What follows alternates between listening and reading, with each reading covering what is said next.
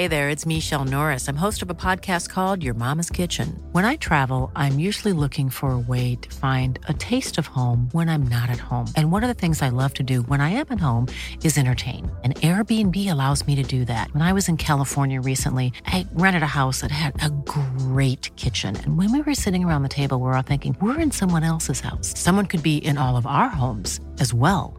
If you have a home, but you're not always at home, you have an Airbnb. Your home might be worth more than you think. Find out how much at airbnb.com/host. Millions of people have lost weight with personalized plans from Noom, like Evan, who can't stand salads and still lost 50 pounds. Salads generally for most people are the easy button, right? For me, that wasn't an option. I never really was a salad guy. That's just not who I am. But Noom worked for me. Get your personalized plan today at Noom.com. Real Noom user compensated to provide their story. In 4 weeks, the typical Noom user can expect to lose 1 to 2 pounds per week. Individual results may vary. You're listening to the Hawksby and Jacobs Daily Podcast.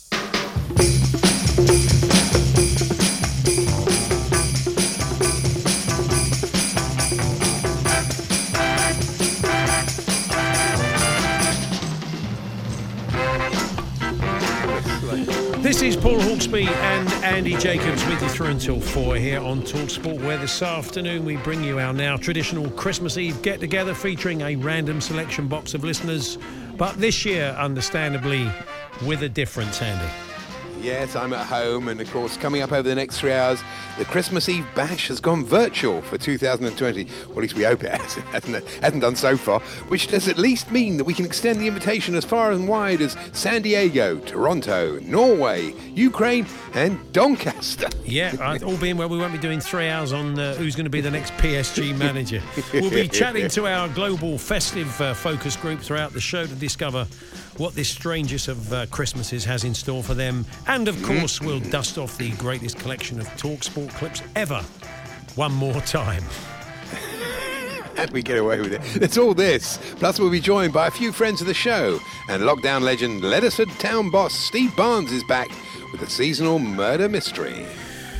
That's right. It is 1:06. Good afternoon, everyone. Good afternoon, Andy. Live from your living room in Chiswick this year. Yes, I am. Yeah, it's all very different, isn't it? But what can you do? Normally, by at this point, the listeners are already in there. We've already broken open the sherry and the mince pies and all that. But, you know, it'll be the first year that the presenters after us won't be drunk by osmosis. I mean, because normally there's been that much pork consumed by about 20 listeners in the studio. That I was going to say, I do hope the technology works, because we've got a great set of guests. I was going through all the bios before, and they really do sound like a good bunch. So, and as you say, right around the world, it's quite incredible, really. Well, I mean, this has been the thing. We've done this. If you've not heard this before, we invite, well, I think we've been about 15 years or so, but I can't even remember how it started, but we just have a small selection of listeners just come in. People would say, oh, I'd like to come in on Christmas Eve, and we have a look at the bios. They've got interesting stories and stuff we can chat about.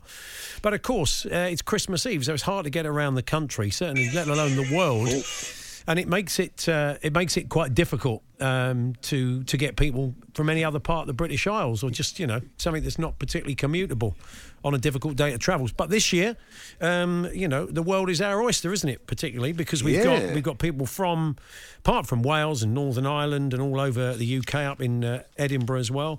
Going to hear from people in North Carolina, in the Ukraine, expats. These are they. Yeah. Also, will be in Toronto and Sweden and Norway. So yeah, lots and lots to come. I'm waving at them. They're starting to appear. There we are. I can see the screen. I can see. Hello there. Can you see me? I can certainly see you. So they can't quite see me. They've got all their names next to them. Yeah, so there we are. They're all joining us as we speak. Becky looks a bit. Surely that's your wife's Zoom, isn't it, Becky? I think it can't be your name. He's got long hair, but that's ridiculous. Yeah, Andy, you're going to join them, so you can see them and they can see you, because I've been waving at them, so that's all good, isn't it? Yeah. There we are. They're starting to say, they're seeing us. It's all taking shape. The tech is all taking shape, so don't worry about that. Yeah. As we said, we're going to have some classic clips for you as well, and we're going to have TV formats. for our first guest. Oh, are we? Okay. I don't know if we're in a position to get him on yet. Are we in a position to get on our first? Very nearly in a position to get our first guest. I know who that's going to be. Yeah. I already had a comment about 50 cent. So it's that, isn't it? No, it isn't that one, actually. Oh, no, it isn't that one. No, okay. No. Oh, all right. Oh, all right. Well, okay. Look, we'll try and talk to him. He'd work for TV formats, wouldn't he? Well, I think we may have a better one, but we'll see. Okay. We should thank a few people have been sending us cards in. Valentine is a long-term listener and was one of the guests in the studio a few years back.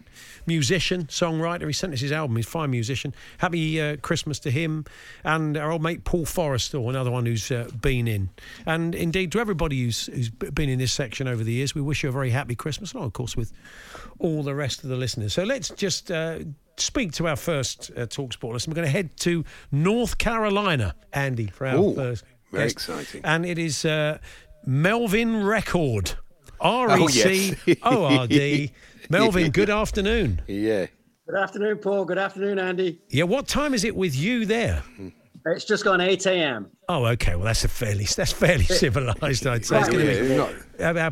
Our poor friends in San Diego have had to get up halfway through the night. Right. But Melvin, so you don't sound like a native of North Carolina. So what's your story? I moved to California in 1989. I was offered a job with a drag racing organisation, and I've been in professional motorsports over here in the United States ever since. So drag racing, not in the RuPaul sense. You're talking the sport, the sport itself. Only when no one's looking. I'm looking at you, and you're not going to win. You're not winning drag race, Melvin, anytime soon. Without I don't think so. If we've had enough of Melvin, can we change the record? I think. Well, that's one of the TV formats. Hit record is the one where basically he goes in with a lot of very seasoned boxers and see how long he can last. So if you've got any TV formats for Melvin, we will do them for them this afternoon. Talksport.com/H&J. You can text at 81089 and tweet to TSH&J. Who's your team then, Melvin? Oh, no. Nottingham Forest. Nottingham Forest, okay. Are you originally from Nottingham? What makes you a Forest? Yeah, yeah, I am. Oh, yes, okay. I'm from Long Eaton originally, which is about halfway between Derby and Nottingham. Yeah. And when Cluffy moved over to Forest, I moved over with him and I've been stuck there ever since. Yeah. Yeah, you can hear your accents. It's a kind of mid-Atlantic. You should be doing a hot hits radio show somewhere. It's become a bit. Well, you've been there a long time. It's understandable, I guess.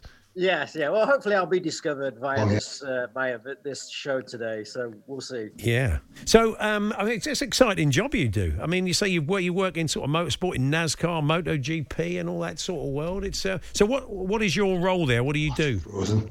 I currently work for the Ward of Outlaws. We're a sanctioning body for dirt track racing across the United States and Canada. And I'm in charge. My title is Director of Business Development. So essentially sponsorships for the series and for the various racetracks that we race at. Beautiful. He got more American there, Andy, didn't he? Just as he talked about his job, I got no Long eaten there at all. Yeah, no, completely gone. Disappeared. It's good. If you've got any TV formats from Melvin, by the way, talksport.com, text 81089, tweet TSH&J. He's got a brilliant accent. You can hear that now. He's a TV natural. We're looking for some TV formats. He's got to be known as Guinness in the dressing room. Yeah, that's right. Yeah, that's very, very true. So you can keep those coming. Should we kick off with a couple of clips? Should we do that? Oh, yeah. We're going to bring you... Idea. We're going to... Throughout the show, we'll dot around all these old... Look, it's like karaoke. You know these so well. Feel free to join in if you know the words. We'll dot them around the show. We'll also be joined a little bit later on by Ali Ross, who's in the building. He'll pop in because one of our listeners who'll be joining us later on is a fellow member of the Tartan Army, so they'll have plenty to celebrate. And I believe an Aberdeen fan's going to be a right Aberdeen loving then with Ali. One of our other guests set up Andy Smart's finest ever goal, a header, apparently. Oh, yeah, I saw that, yeah. So we will be joined by Andy a little bit later on, who does something really interesting and special every Christmas. He'll be telling us about that, Farnborough fan, ball runner, etc. Later on, Steve Bruce's murder. I don't want to give it away because it's kind of in the script. It's quite key, but it's a murder mystery with Steve Barnes, Steve Bruce, that we brought you during lockdown. So that's to come. And lots more besides. Let's crack on with the first of the clips, shall we? And it is Mickey Quinn. And, yes, he was doing his show, and they got talking about fashion. And off the back of Sagger's man bag, we heard that producer Skaggsy wore a pair of Ugg boots, what are they? Ugg boots. I'll tell you about those in a minute. OK, on Boxing Day, he took them back the next day after getting so much abuse from his mate. We want to know, what's your biggest fashion fox Paz? Not a French speaker, Quinny, obviously. No, it's just obviously not. He realises he's thinking, I don't know how to say that. Fashion fox Paz. He's not sure, is he? This is Big Alan, of course. It's an old classic. Yeah. You'll know this one. And they were joined by a Greek guest. Portugal take on Greece in the big opener. Now let's get a Greek point of view from the Greek daily newspaper Eleftheros Typos. Goodness me, I hope I pronounced that right. And let's say a very good morning to next guest, George Kapopoulos. George, I'm sorry, I'm struggling with. I always have struggled with Greek names. George, good morning. Good morning. You didn't do too badly, actually. Not too badly. Terrible. Yeah, he's a very forgiving man, George. And let's bring you one of Andy's favourite ever clips. There's not a great deal to it. It's just a problem with a phone line during Mike Parry's show. Let's go to James, who's a Man United fan in Sheffield. Goodness me, James, is that you? Are you there? You're on Mars.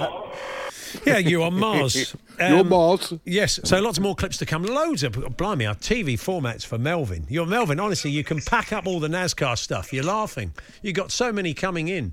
Set the record straight, says Nathan. People can come face-to-face or 2 metres from Melvin and take out their grievances. I don't like the sound of that. It could get nasty. Record breakers. Melvin goes to a breaker's yard to film cars being dismantled. It's one for Discovery. I think that's not going to get it. So, yeah. Any of these take your fancy, Melvin, let us know. The cars one could be good. I'm writing them down right now. Oh, good. Well, thank you, Melvin. You've kicked us off this afternoon. We'll be chatting to more of the TalkSport listeners from around the world throughout the show. And as we said, more classic clips. Have you seen Lee McKenzie's comedy glasses? They're sensational. Let's have a look. They are. Look at they make him look like someone formerly from the world of entertainment, which I'm not going to allude to during the show. And I think it's best that you don't. That you don't. Either. Oh, yeah. And I don't mean Elton John. So that's all coming up. So, very shortly we'll be chatting to some of the other listeners as well. We'll get them involved in the Falls panel. We've got a Falls panel. Motti's going to join us. The Falls panel waits for nobody, Christmas or not. So, and keep your TV formats coming in for our Melvin Record over in North Carolina. It's Paul Hawksby and Andy Jacobs here on TalkSport in partnership with Green King. Download the season ticket app for all upcoming fixtures and play the predictor to win exclusive discounts. The Hawksby and Jacobs Daily Podcast from TalkSport. Good afternoon. It is the first and, look, we hope in the nicest possible way, last virtual H&J Christmas Eve party. This time next year, we may not all be millionaires, but we should have had the vaccine and life will feel very different. But, I mean, for a lot of... Look, it's been a difficult year for everybody. Yeah, you've not noticed. You've been sitting there, sipping your tea in your living room. I'm all right, Jack. Of course not. That's certainly not the case. But... through the changes in circumstances for some people, have opportunities have come along that have changed people's lives. Some... It may be in the long run for the better. We could include our next guest, our next TalkSport listener, who's joining us now. He's a Liverpool fan. His name is Daniel Club. Dan, good afternoon.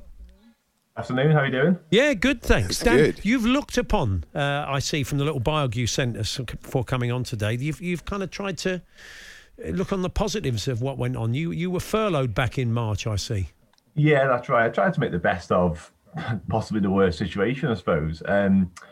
I was stuck in an industry that I was not really interested in prior. And then when all this kicked off, if you like, back in March, I just took the opportunity and got into what I want to do with the rest of my life, really. Yeah. So tell us what you've decided to do. Yes, I've decided to go into journalism. I'm working freelance at the moment. All some of it was unpaid, voluntary work, all around where I live, just anything. But just of late, like in the past 2 months, I've started to get quite a bit of money in for what I'm doing. So quite good pay, got a little job, so it's good. When you said unpaid, the TalkSport management were really keen there. They were going to hire you for a minute. Don't start talking about doing unpaid sports journalism. That doesn't sound great where we're sitting. So, Dan, what's the nature of it? Are you what sort of stuff are you doing? Is it written journalism? Is it broadcast? Or what sort? Is it sort of Premier League or non-league? Or how's it work? All written stuff. Premier League stuff. Liverpool focused primarily at the minute, obviously, for obvious reasons you can see behind me. But yeah, all written stuff, yeah. Oh, okay, yeah. Fantastic. Your middle name should be Cavan, really, being from Liverpool. It should be. I mean, we could have done TV formats for Dan, but I think it was just Melvin jumped out at us, not literally, obviously. And on a serious level, Dan, it's been interesting that you've still got fans in Liverpool. And is this to do with the fact that there's been a mass testing programme? Was that the reason why Liverpool has sort of been better with this than the rest of the country? 100%, I'd say so, yeah. I think that's got to be the way people go from now on, City goes, because I've been tested a couple of times here myself, and it just works. It's shown now, it's proofs in the pudding. It definitely works, because at one point Merseyside Liverpool was the worst in the country, and now we're the only ones left with fans, like you say, so it's there. Yeah, fantastic. Should we say hello? Come back to you later, Dan. We will come back to Melvin. We'll try and get everybody around having a chat throughout the show. We're going to have a chat with Martin Williams. He is a Charlton fan from Wales. Where's Martin? There he is. There he is. Yeah, there he is. Hi, Martin. How are you? I'm good, thanks, guys. How are you? Yeah, not too bad, thanks. So, Charlton fan from Wales. How come? Well, when I was growing up, I just liked football. I didn't have a club to naturally follow. Growing up in Swansea, my dad was a Derby fan. My granddad was a Cardiff fan, so there was no linear thing to follow. Yeah, I watched the playoff final against Sunderland, and it stuck from there. What about that? I love the random nature of the way that people... So one of my favourites, one of the listeners said once, he didn't have a football team before. He went to the market with his mum, and his eye was taken by this sort of orange and black scarf. So she bought it for him, and he's now like home and away for Wolves, and has been for about 35 years. A scarf That's amazing. A market. Yeah, it's fantastic. And Martin, you as a Charlton fan, you must love Jim White's show. It's like Charlton Club Call most days. He has to do it. Difficult listen sometimes with Mr. Jordan on there, but he's right across Charlton. He is right across Charlton for you, Jim. He knows all the main protagonists there, certainly. So, Martin, you've got something to tell. You are in the sporting business as well, but in a different sport to Melvin, not motorsport. You're quite big in the world of mini golf, I understand. I wouldn't say big is quite the way of wording it, but yeah, I'm captain of Wales in mini golf. Wow, that's fantastic. Really? Wow. Wales is a club team rather than a national team. Understand that one. Talking yourselves up then. I see, yes. Yeah. And I'm part of the executive committee for the British Mini Golf Association. Wow. How are Wales doing in the world of mini golf? What's their current global standing? Well, being in a club, that only really, really matters once a year for club championships. But so Great Britain-wise, we're okay, I guess. We've pretty much all bar two of the world crazy golf champions have been from these shores. Fantastic. But when it comes on the in other tournaments, the Great Britain team, we're getting there. Good. Well, that's good to hear. That's good. Have you ever had a windmill hole in one? Yes, it's just a straightforward yes. Well, fair enough. That didn't take us anywhere. I was just thinking, because Martin's a delivery man, and of course you're so busy at this time of year. You have been. Yes, have you ever had to deliver anything to yourself? He'd just take it home, wouldn't he? Kinda. He would really. That's a great question. That's a great question. In the supermarkets, we'll have the online shopping stuff that can be delivered to the supermarket, and then it's the home shopping department's job to sort that out, and sometimes stuff for myself has arrived. I have to get somebody else to deal with it. Now, when they have the Mini Golf World Cup, Melvin will know this. He's got to go Myrtle Beach, Melvin, isn't he? Not a million miles away from you. He's down the coast. And have you ever been to Myrtle Beach, Martin? You should have a team. I've not, no. Oh! It's the home of crazy golf. There are just loads and loads of it. They're just very elaborate. Melvin, you ever been? Have you ever? No, I've not been there. It's only about 3 hours away from where I live. But I've not made the move there yet. No, it's just it's. Bob Bupka's been. I'm sure he has. He has. It's 20 quid for a cheese pimento sandwich. Yeah, it's really ridiculous. That's why he won't go back. It's just that's quite in. But I like it, Andy. I like it. Well, thank you, Melvin. Thank you, Daniel. We'll come back to you throughout the course of the show as we chat to more listeners. Give you a couple more of the old classic clips. This is probably one of the most famous clips of all time. It was Arthur Alberston when he was doing the Scottish phone-in. And they were talking about Scotland goalkeepers. I'm phoning, about Craig Brown's selection for the Scotland squad. Yep. He must know that Hearts have got a good team. We get Colin Cameron in the squad, mm-hmm. Stephen Presley. Yep. I just don't know why for at least 3 seasons he's been ignoring Antinemi. Antinemi? Aye. I don't know why he doesn't get a game. For Scotland? Aye. He's from Finland. He's what? He's Finnish, isn't he? He's not finished. He's only 28. No, not finished. He's from Finland. What do you mean? That's where his nationality is Finnish. He's from Finland. He's not Scottish? No. Oh, I thought he was Scottish. I just wonder sometimes whether that guy was on the wind-up. If he was, he was a brilliant actor, wasn't he? Definitely not. Yeah. So this is one for Jeff Peters, old mate Jeff Peters, who does fine work for us throughout the season. He's the only person, I think, who properly understands this clip. It's Graham Beecroft giving us an update on the Mansfield score. OK, Mansfield 1, Northampton 0 in that other player. Sorry, Mansfield 0, Northampton 1. Mansfield 0, Northampton 1. Day getting the goal after 40 minutes play.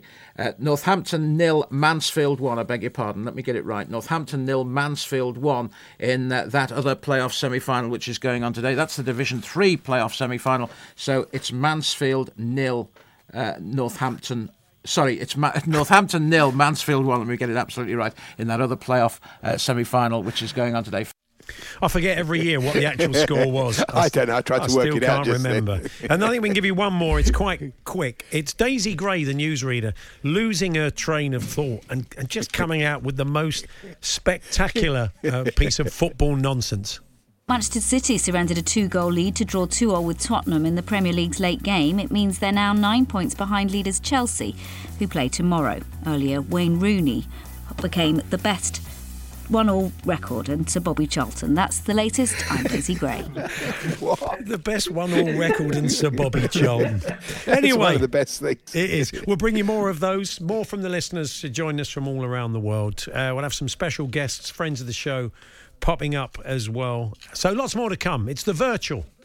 Give us a break. We're doing our best. It's the virtual TalkSport H&J Christmas Eve party. Hope you're having a good day so far and very Merry Christmas to you all. The Hawksby and Jacobs Daily Podcast from TalkSport.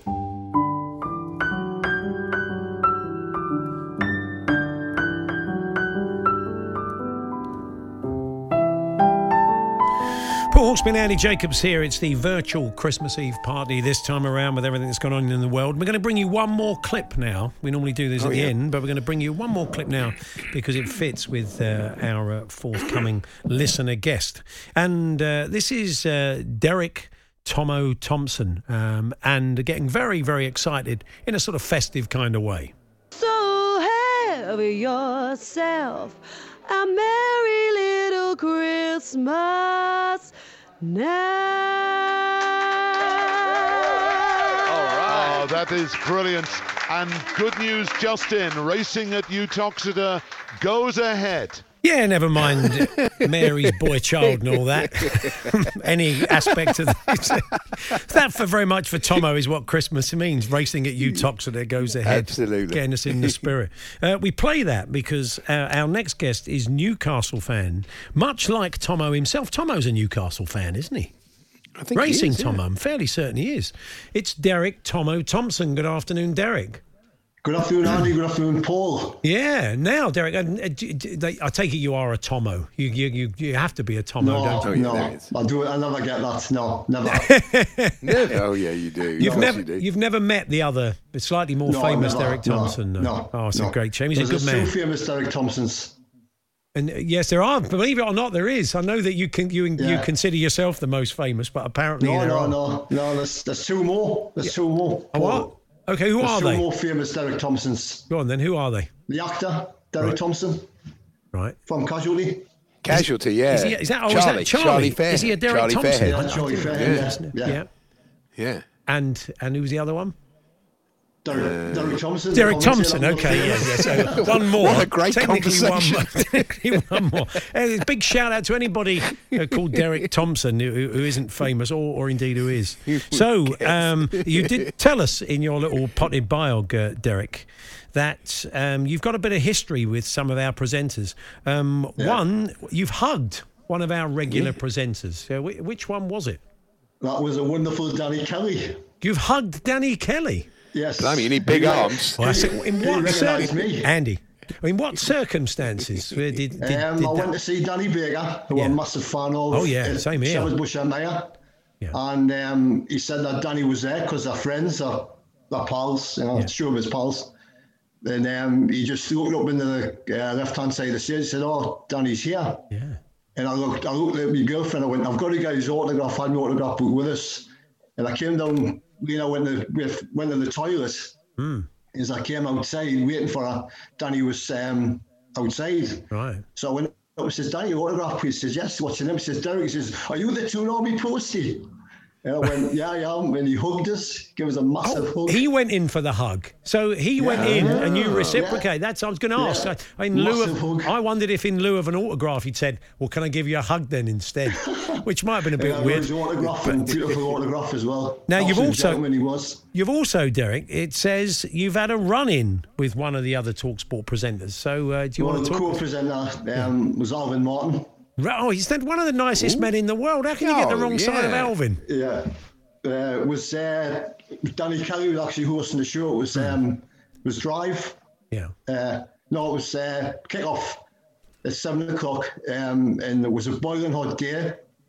And Danny had said, anybody done sport on weather like this? I went, yes. I said, I've done the Great North Run in 1983. And it was big and it was up in the 90s. Yeah.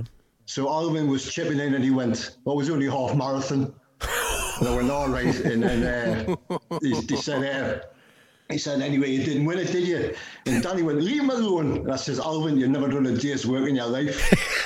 Oh, that escalated quickly. Oh, I would imagine Alvin was joking. You've also won. That's the worst thing that's happened since I had a go at his son. That's it, yeah, because Chelsea were beaten by West Ham and he had a worldie, of course, David.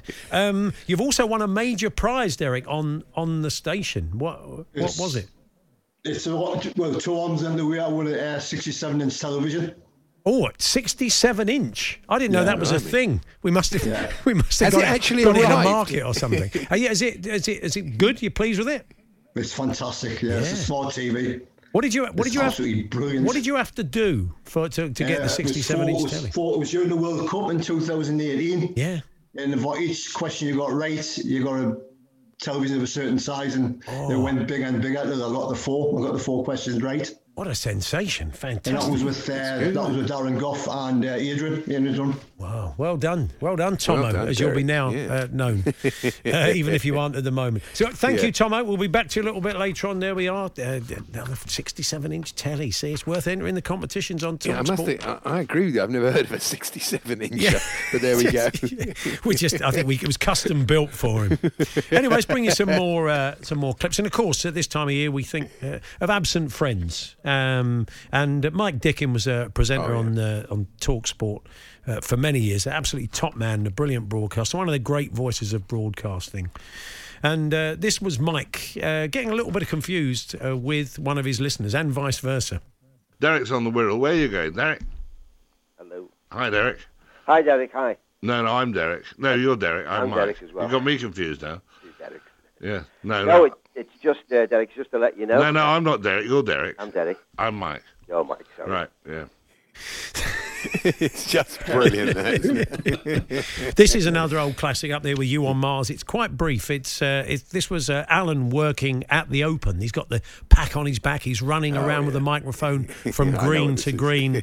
And he just wanted to keep us abreast of the time. And I think he managed it. It's gone 9:32. Don't forget Andy Gray coming up at 10 o'clock here on the Sports Breakfast. 9.32, Tiger after his ball on the left-hand side. 9.32 here on TalkSport. Yeah, 9.32. We had to retrieve that from our old mate and former colleague, Gilo's mini disc. And Gilo's had a tough year, and we wish him well. We wish Gilo a Merry Christmas. Yeah, he'll definitely be listening, Gilo. Merry Christmas to him. He's Merry Christmas to you. Let's bring you another. Tell us his joke. He might come on and tell us. Yeah, that's right. His Christmas gag.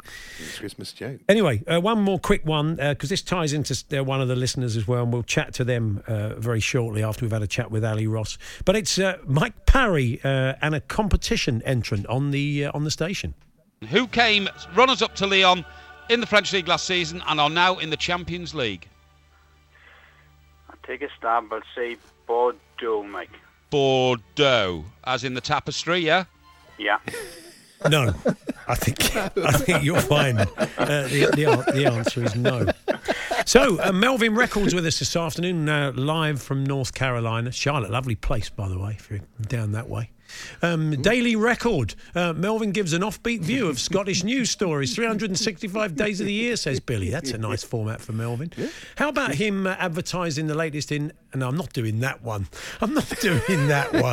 Tell me in the break. I'll tell you in the break. Record there to be broken as Melvin travels the world to be put through his paces by special forces units until they break him. You're a sadist, Andrew, wanting to watch that. That's a bit cruel. That's terrible, Melvin. He seems quite keen on all these, Melvin. He's up for it. Yeah. Stuck Record in which Melvin is superglued to famous international landmarks. What happens next? I mean, you know. So anyway, keep them coming. Great, really. Melvin's with us this afternoon. One of the many listeners we'll be hearing from. We heard from him earlier on. So, Forest fan based in San Diego. Talksport.com. No, not San Diego. North Carolina. Talksport.com. Text 81089. Tweet TSHNJ if you've got any TV formats for Melvin Record. We're going to be joined in the studio very shortly by Ali Ross. And one of the listeners is quite high up in Tartan Army circles. And an Aberdeen fan. Fantastic. They'll be chatting. We can have 5 minutes off, Andy, when they get going. True. But, the Sun's TV critic, Tartan Army foot soldier, friend of the show, popping in very shortly. We're here with our good friends at Green King. Search Green King Pub Hub now to find out everything you need to know before visiting. The Hawksby and Jacobs Daily Podcast.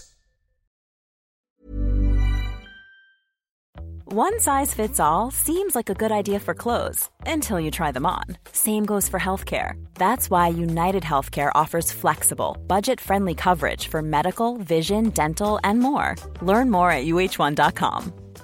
Hey, I'm Ryan Reynolds. At Mint Mobile, we like to do the opposite of what Big Wireless does. They charge you a lot, we charge you a little. So naturally, when they announced they'd be raising their prices due to inflation, we decided to deflate our prices due to not hating you. That's right. We're cutting the price of Mint Unlimited from $30 a month to just $15 a month. Give it a try at mintmobile.com/switch. $45 up front for 3 months plus taxes and fees. Promo rate for new customers for limited time. Unlimited more than 40 gigabytes per month slows. Full terms at mintmobile.com.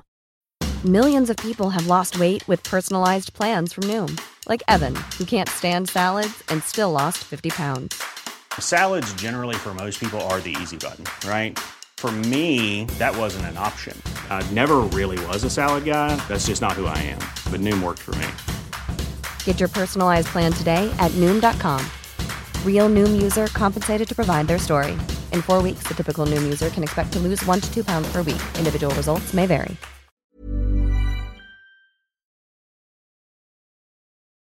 The Hawksby and Jacobs Daily Podcast. He's gonna have a bag of crazy toys to give the corners of the girls and boys all day. Good afternoon, Paul Hawksby and Andy Jacobs here on TalkSport, when we traditionally have a small gaggle of TalkSport listeners in the studio. But of course, not today, not this year, so we've gone virtual. We have the same hand-picked selection the guys sent in... little biogs to us when we asked if they would like to come along today, and sure enough they're joining us from all over the world. And joining us now in the studio, it's Ali Ross, fine Sun columnist. You can read his excellent column every Tuesday. Tartan Army foot soldier. Good afternoon, Ali. Lovely to see you. Oh, lovely to see you as well, Paul. Yeah. Thank you for inviting me. Well, it's a great pleasure. I mean, what sort of year's it been for TV? I mean, I suppose it kind of got shut down a bit, didn't it, Ali, really? Because a lot of new stuff couldn't get made. Exactly. The drama was... particularly badly hit. I was compiling the review of the year yesterday, and traditionally it's sort of the best of and the worst of. And the best of was pretty hard going. I was very restricted, and almost no drama at all because that had particular production problems. Gemma Collins' outputs have been quite high there. Gemma's kept working, isn't she? Yeah, Ali, I know you're a big fan of her oeuvre. Yeah, you can't keep a good woman down, can you? The trilogy of lockdown series she did. Yeah. It was Diva on Lockdown, Diva Forever, and Diva for Christmas. Right. As I'm sure you know. Anyway. Of course. You don't need me sitting here for that. GC completist, I don't need you to tell me that. So what have been your standouts? What have you really enjoyed this year, telly-wise? Because people may revisit stuff over Christmas. I came to the best show of the year, and I went for Once Upon a Time in Iraq. Oh, that was a brilliant series. It was harrowing, but wasn't it fantastic? It was sensational. There's not a word wasted on that. And there's only probably about 10 talking heads who do carry the whole thing. But how well they chose on that was just remarkable. It's not particularly Christmassy. I will say that. I wouldn't put it on for Nan if she says, can we watch Elf? I wouldn't swap it for the Italian joke tomorrow. But honestly, it's incredibly powerful bit of telly and brilliantly made for all that, because it's reportage and for all the reasons you just said. It's fantastic. And yet it is darkly funny as well. They do manage to see the ridiculousness of this situation from all aspects, from all angles. You've got an Iraqi translator there, and he said, and suddenly when the invasion was announced, everyone lit fires around Baghdad because they were convinced the bombers were looking out the windows of the aircraft. And he said, how ridiculous is this? I know. Andy wouldn't have watched it because Dick Strawbridge wasn't in it. This is Andy's favourite show has been. He's obsessive, that man. Escape to the Chateau. He's trying to grow that big Dick Strawbridge moustache with that. He's doing his best. He's doing all right. Yes, it's coming on. So, Ali, let's say hello to a fellow, Tartan Army foot soldier now. He is an Aberdeen fan, like yourself. You're going to have plenty to talk about. And it's maybe Paul. I'll feel threatened. Where is Paul? Paul Smith. Where's he gone? Hey, guys, how you doing? Where is he? Hey, Paul, how are you? I'm very well, thanks, you. Yeah, we're not so bad. Oh, there he is. So, have you encountered Ali at all on the road? Because he has seen the flag of the Edinburgh chapter when he's been out on the road. Many times, yeah. Does he have a kilt and a Scotland shot? That's me. I knew you'd spotted it. It's uncanny. What a small world. Do you wear the Ross tartan, Ali, when you're out and about with the Tartan Army? Do you wear the? I do. Not always. I made the mistake of wearing it in Reykjavik once. Never again. Really? Oh yes, of course. They're chafing.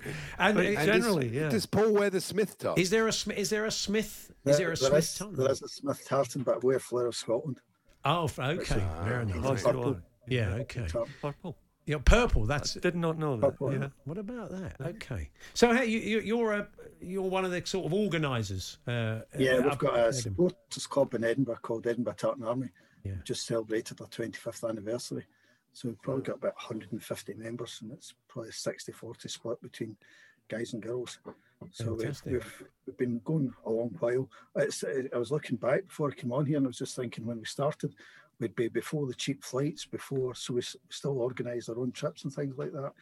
And you didn't have the internet, because over the years we've organised quite a lot of things like barbecues and golf trips and various things to keep us going between and St Andrew's Days, to keep us going between the down times in the international football calendar, because there's nothing in the winter months normally. No, I mean, are you a member of a kind of chapter, a particular group, or do you just go with a bunch of mates? It's just a bunch of mates. Yeah. There is a London supporters, the Lunane Albanach, I think, but I'm shy, you know. I've got the six people to carry my coffin at my funeral, so that's that's it. That's nailed. I don't say that's nailed down. That's not quite right. It's not a great turn of phrase. Hope so. Yeah, that's very true. So, Paul, you boys, fellow Aberdeen fans, are you from Aberdeen originally, then, Paul? Or? No, I'm actually a Glaswegian. Right. Okay. A bit like one of the other listeners. What happened was, Celtic were in one of their heydays in the early 70s, and Aberdeen beat them in the Scottish Cup final in 1970, which was about 2 weeks before Celtic played in the European Cup final. And I must have thought at that stage, just a 7-year-old thinking it must have taken a heck of a team to beat Celtic. So I've been, great logic for a 7-year-old. It's just almost like looking at the Opta stats, even though they didn't exist. But what a mistake! Yeah, You looked at him his whole life. Yeah. Do you look back on it, Paul? Do you think should you have gone? Should you have gone with the hoops? You think or not? No. He really had to think about it. That he didn't drop off there. We saw him thinking about it. Can I just say I watched before? Yes, Andy. Yeah, I watched the Tom Watt film about Once They Were Giants. It was a brilliant film, or They Were Once Giants, something like that. And it was about, the first one was about Aberdeen under Ferguson. And you'd forgotten how big a club they were. They were massive. And what a great period it was for the club. You know, a bit of a shame what's happened since, but there you go. That's football. But it was a fantastic team. Must have been great to watch that team he put together. There's still 2 stars on the shirt from that time, and there will be forevermore. Indeed, yeah.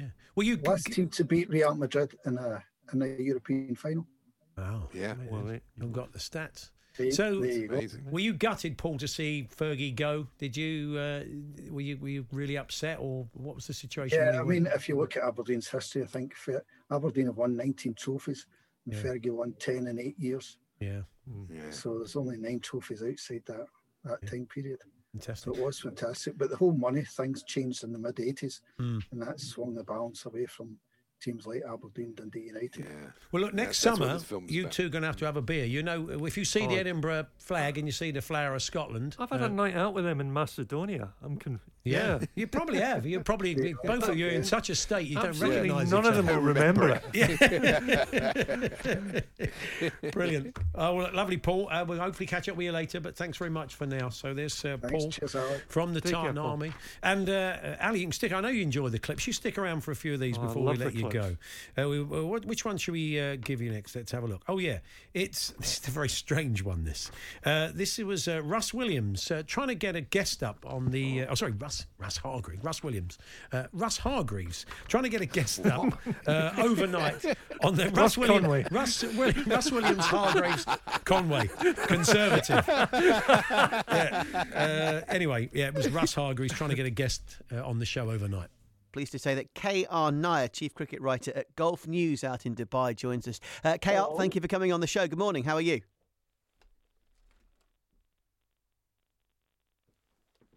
Hello, K.R. We appear to have lost K.R. Nair for just a second. We will bring him back. But just to give you further details on that, England winning the match in the end by 4 wickets. And K.R. rejoins me. And just mentioning Ben Stokes there, big statement saying that England can now become the best ODI team in the world again. Hello, KR. KR Nair, hello. Yeah. Hello, mate. We've got you back. Sorry about that, everybody. It got cut off. That's fine. We've got you back. Just saying about Ben Stokes and his statement about England being hopefully the best in the world again soon. Hello. He goes a bit Eccles there as well, KR, doesn't he? He goes a bit Eccles. KR. Yeah.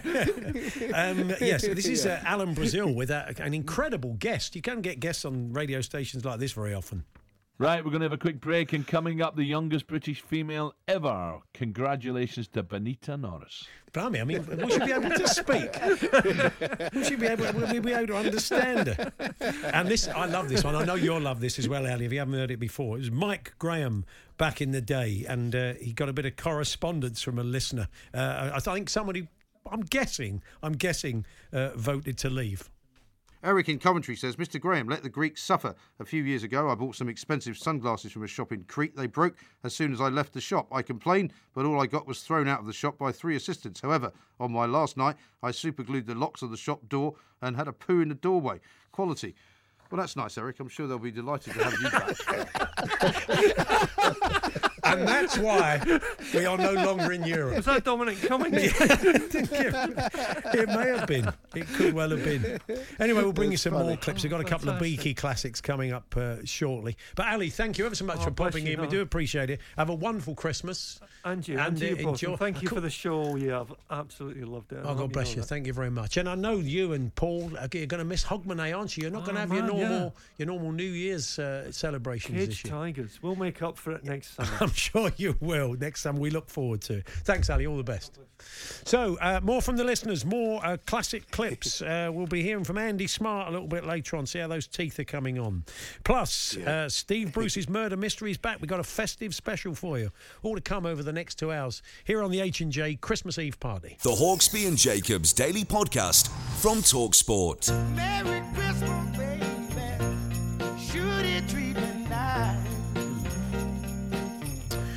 Good afternoon, it's Paul Hawksby and Andy Jacobs with you through until 4 here on TalkSport. It's Christmas Eve, which means our now traditional Christmas Eve bash where some of the listeners join us. Normally they're fairly local because they need to get home from the studio, but not this time. We're all around the world. We're in North Carolina and San Diego and Edinburgh, and we'll be in Ireland and Wales and all over the shop. Toronto throughout the next couple of hours.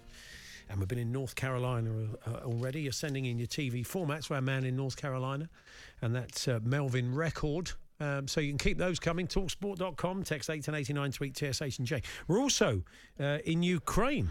We'll kick off with Kyle, the Arsenal fan in Ukraine. Kyle, are you there? Hello, Kyle. Can you hear us? I can see you. Where is he? I think you need to unmute Carl. Is it our end or is it their end? We're still working on it. We're just trying to unmute Carl there to try and get him. Oh, I can see him, yeah. Okay, yeah. Let's, no, he can't hear us. We can see him. Anyway, we'll come back to him. He is muted at the moment. Yeah, we'll come back. Oh, you're becoming quite the expert, Andy, aren't you? Yeah, let's go to Martin instead. Martin joins us now. He's a Port Vale fan. It might be easier to get there. Good afternoon, Martin. Are you there? Hey, up. Yeah, how are you? I'm not so bad, mate. You? Yeah, we're not too bad, thank you. Good, good. Did you watch the football last night? I did. Good win for Tottenham, wasn't it, mate? Oh, yeah. So let's go. You were cheering us on, were you? I was, yeah. Oh, top man. I'd like to say I was ashamed to say that, but I'm not. Our friends down the road, but there you go. I very much enjoyed Martin's biog because he said how much he likes my jokes, but he put them in inverted commas. Yeah. Just about says everything, mate. I think. Sorry, mate. No, I think very similar to my sense of humour, so take that as a compliment. Wow. Well, I will, but I wouldn't. That's not a proud boast. Yeah. Sorry, mate. Now you said you said you've listened on training. You've listened to the show on podcasts on training courses, sometimes in the Czech Republic, where you burnt your feet during a naked outdoor sauna. I mean, there's some gaps need filling in. So what was the training course for? So you've mixed up two training courses. Right. I didn't burn my feet at the outdoor sauna. So I burnt my feet. I was in the Czech Republic on a non-informal learning training course. Right. And the thing that reminds me is I was on the train and we were playing Bolton away at the time and we were losing 3-0 at half time. So that wasn't great. Right. But I'd done walking on hot coals for charity in Chester a few years before. And my feet were fine. But the chap who was doing it was sort of more of a pagan sort of ritual. And because I didn't want to go in the naked sauna again, I thought I had to redeem myself by going first on the hot coals because I'd done it before and I thought it'd be all right. But he hadn't sort of leveled it down a much. So as I was walking across, I could feel it burning my feet as it went over the top of my feet. It's not good. And I think some of the organisers were a tad worried. I'm not surprised. Especially from the UK participants that there might be a bit of... I would have worn shoes myself. Yeah, but the whole point, Andy, is that if you're walking across, that's going to burn the rubber. It could weld onto your feet. But no good either. But I thought it was supposed to be quite a zen thing to do, mine. The idea that you walk across it, but it has to be properly. Not that I'm ever planning to do it, but it has to be properly raked over. It has to be right for it to work. Yeah, the chap who was leading it in the Czech Republic, nice fella, but it was all very much that pagan thing. And I thought, like I say, repeating myself, but as I walked across, I could feel it, and it wasn't just me that burnt my feet, but it was an experience, and Vale lost 3-0 to Bolton as well, so not a great day. That's the most important thing. You had no soles on you. You couldn't walk for 3 months, but 3-0 to Bolton. I think we've got a Bolton fan coming up later on. Wouldn't have gone down well with them. Well, we did beat him 6-3 the other week anyway, so... well, there you go. Robbie Williams, I see, is designing your new kit. He's got a hand in designing one of your new kits. Have you seen this? I've actually got it behind me for those people who can see on the Zoom. And I did show it to Chris G earlier because I said it looks very similar to Man United's third I think it's the third plate, the black and white one. I've seen it. It's is that really the one nice, Robbie's got a hand in? Is that the one he's been involved with? Or is I think it's all of them, really. Oh, okay, so we've got that, nice. That's the home one. The one I'm wearing, which some can see, is all black, which is just looks like a polo shirt. And then we've got a green one. But he's just put on Vale's Twitter today. We've had like an advent calendar, and he's done a message. So fair play to him. Fair play. He'll buy you one day, and you can sign Neymar. It's only a matter of time. Well, I'll just put on the chat. I'm a bit disappointed if Poch is going somewhere else, because if we start to continue to struggle, I was hoping he was going to turn up in Burslem like over Christmas. So that's interesting, Paul, isn't it? That news about Poch is interesting. Yeah, I think they'll go for Allegri though, Andy. I think they're going to want someone who's maybe got a bit of a proven trophy record, and that is still. I mean, look, he's ex PSG. Pochettino, and I can understand that emotionally it'd be a great deal. As a project, though, you know, you stand or fall on Europe. You know you're going to win the French league over the course of a season. Yeah, yeah. You stand or fall on Europe. So I don't know how much of a project it is, but I think they might go for Allegri. Anyway, around a proper football chat, which is a bit weird. No, well, it's interesting. Last day you'll be doing interesting. That. Yeah. Do apologise, everybody there. That's okay. Just finally, Martin, you had a very memorable victory over the Spurs, the day that Bob Hazel looked at all our lot standing there with their cuffs over their hands, freezing cold, saying, "It's all right, lads. They don't fancy it," and you beat us in the cup, didn't you? We did. Yeah, I was quite young then, but I remember I think Jimmy Greaves was on the local tally, central tally, saying the only problem that Osvaldo Ozzy will have is finding the ground. You backed out of Osvaldo Ardiles there, didn't you? I did, yeah. Sorry, mate. Sorry. I do struggle with those Argentine. Exactly. I was trying to fit in with clips of the week. But the pitch was shocking at the time. But, you know, Phil Sproson, who's still covering his stuff, scored. And Ray Walker, who was known as the Hoddle of the lower leagues at the time, scored a good goal. So, yeah. Great memories, mate. The Hoddle of the lower leagues. That's a fantastic defence. Yeah, nice one, Martin. Good to talk to you. Thanks, Martin. Carl, and you, I think we have managed to get hold of you, but we'll talk to you later, Carl. We'll talk to you a little bit later on from sunny Ukraine, because we're going to bring you a few more clips now. And there's a couple of Beaky ones. First, Beaky goes full Partridge. At Virgin Media, Channel 927. Goal for Aston Villa. Goal for Leighton Orient, I beg your pardon. What? Goal. And there is an easy to mix those two up, isn't it? And with this again, similarly, this is in the Alan Cartridge. This is in the Partridge envelope.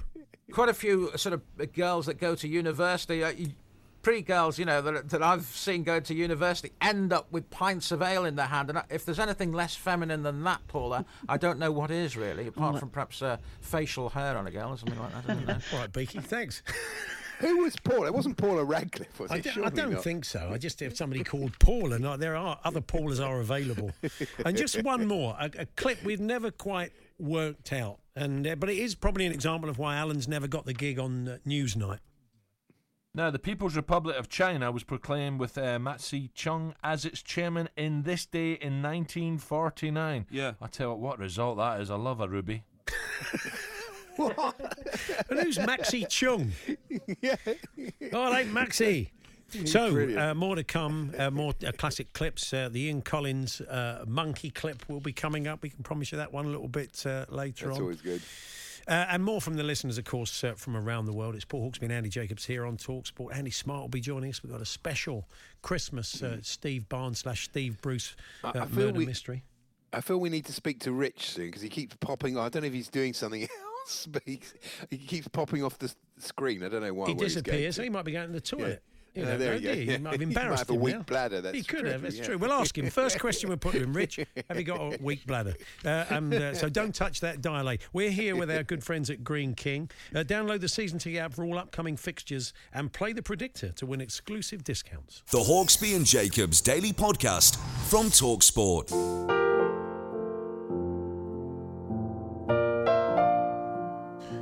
Paul Hawksby, Andy Jacobs here on TalkSport with our virtual Christmas Eve party this year with the TalkSport listeners around the world. And we'll bring some more clips very, very shortly. But before that, we mentioned Rich, who's up on our screen, had been disappearing quite frequently. Andy was maybe a touch indiscreet. I don't know. So we're going to talk to Rich first. Good afternoon, Rich. Hi, good afternoon. Yeah, Paul and Andy, you all right? Yeah, is it a bladder issue or and everyone else? Yeah, indeed. Look at that wave. Look, it's nice. It's nice. He brought everybody together in that little moment on the video wall in front of us. Very sweet. So, Rich, why have you been disappearing? Do we clear that one up first? Well, my girlfriend's here and my cat was scratching at the door. Oh, okay. He's upstairs, so got to keep him in line. Oh, that's all right. You know. That's become a staple of Zoom, isn't it? The cat coming in or the kids coming in. So we're kind of used to that these days. So, what's your story? Where you're a Manchester United fan, Rich, we understand. Yeah, right? I know it's not very original. I was expecting Andy to go, what? He doesn't sound like he's from Manchester. But yeah, my brother was a United fan from the age of 5. Right. So that's how I started supporting them. And you're in Cardiff, is that right? Yeah. Near Cardiff, right. Yeah. Oh, okay. I've actually got an anecdote of when I met some TalkSport presenters. Oh, yeah, go for it. Go for it. It was actually you two. Oh, okay. Oh, right. Okay. Yeah. Where in Cardiff? No, I knew you wouldn't remember that. So I just wanted to make you feel awkward. Oh, I remember. Was that when we were in the pub during the Rugby World Cup? Yeah, the Green King. Oh, that's right. And we had to leave. You offered to buy us a beer, didn't you? But we had to get the train. We had to. Yeah, leave. Yeah. You couldn't wait to get away from me. It's all right, you're a fan. No. I'd never say no to a beer, but sadly it wasn't a flexi ticket. We don't stretch to that at TalkSport. Yeah, yeah. If I wasn't on that train, cool. I was paying my own way home. Yeah, yeah. I know, I couldn't interrupt during the show to come and meet you, so I thought I'd wait until the end of the show and then you had to go. So. Oh. Well, next time you're definitely in the chair. It's a pleasure to meet you briefly. Yeah. Oh, that's right. In your bio, I was reading this, you said that our observational comedy is spot on. Wow. Have you heard my routine about plain crisps? Yeah, it's not great. It's one of the worst bits of stand-up comedy ever. We were on a train going to Cheltenham, and the trolley came along on the old train. Anybody want anything from the trolley? And Andy said... Whatever, he thought he was Arthur Smith. He said, whatever happened to plain crisps? And the bloke said, I've got about 6 bags here. The worst. No, I wouldn't open with it. That's what happened. There's loads of them everywhere where you look. That's exactly why I love your comedy, because it's absolutely completely pointless and it doesn't mean anything. It is. That's it. Well, that's high praise indeed. Yeah. Let's say hello then to a fellow Richard.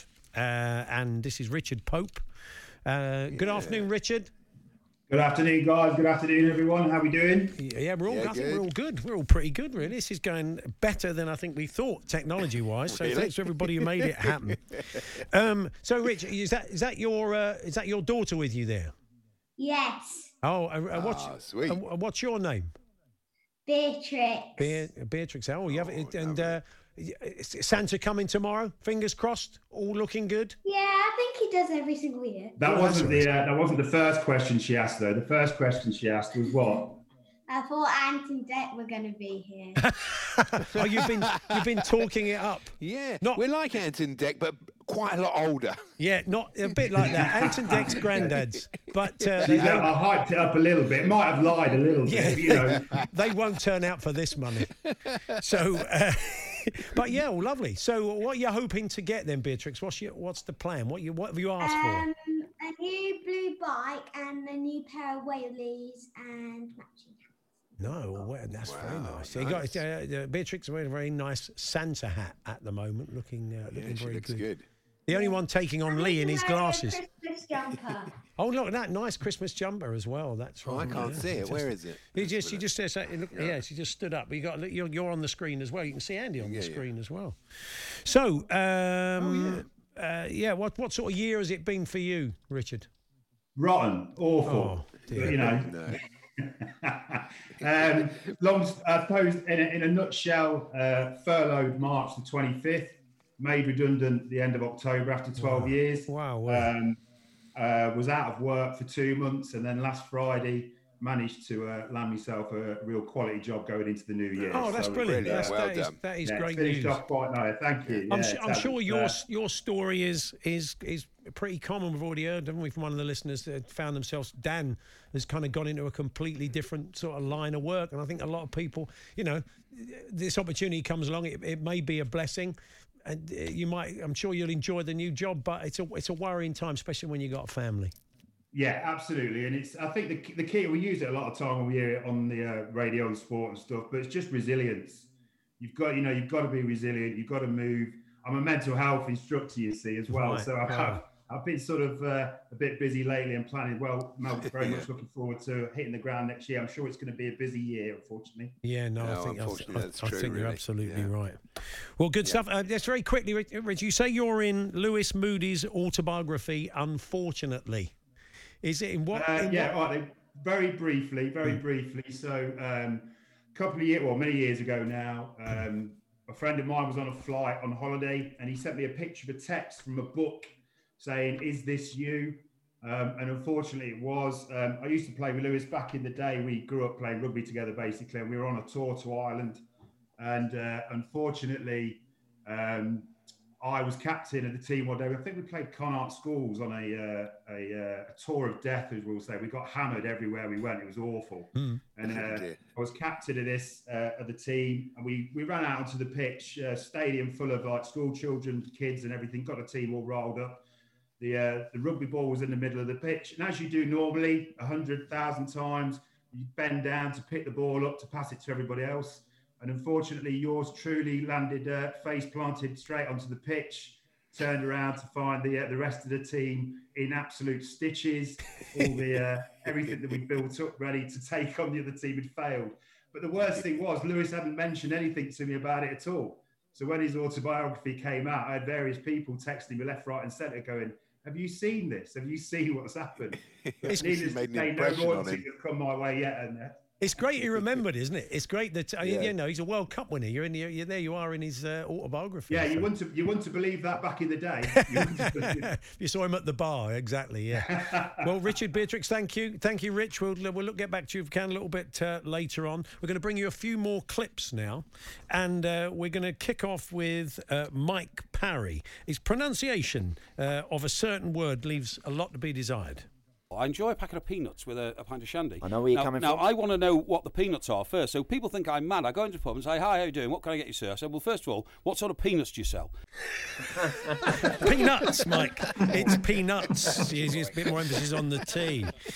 This is, we're very lucky now. An old mate of ours, Ian Collins, is now on sister station Talk Radio, and Ian's on the same time as us. So we are often flanked at the latrines by Ian, aren't we? We take the same toilet breaks on the top of the hour. One of our listeners loves that expression, flanked at the latrines. I was reading bio. Well, that's it was a bit of an old call subject back in the day, wasn't it? Back in my Bobby Moore story. But anyway, this was I love this. This was Ian getting a call and a listener telling an incredible story. Daryl is in Nelson. Hello. Yes, Daryl. I was at the zoo about 2 years ago, and amazingly, a ringtail lemur had jumped off its island across the moat. Oh, yeah. Landed on the fence, and I thought, I'll go over and stroke it. My wife said, no, don't go near it. It's only a little thing. Yeah. He grabbed hold of my arm, pulled it out of its socket, and flung me into the moat. I just couldn't believe it. And then...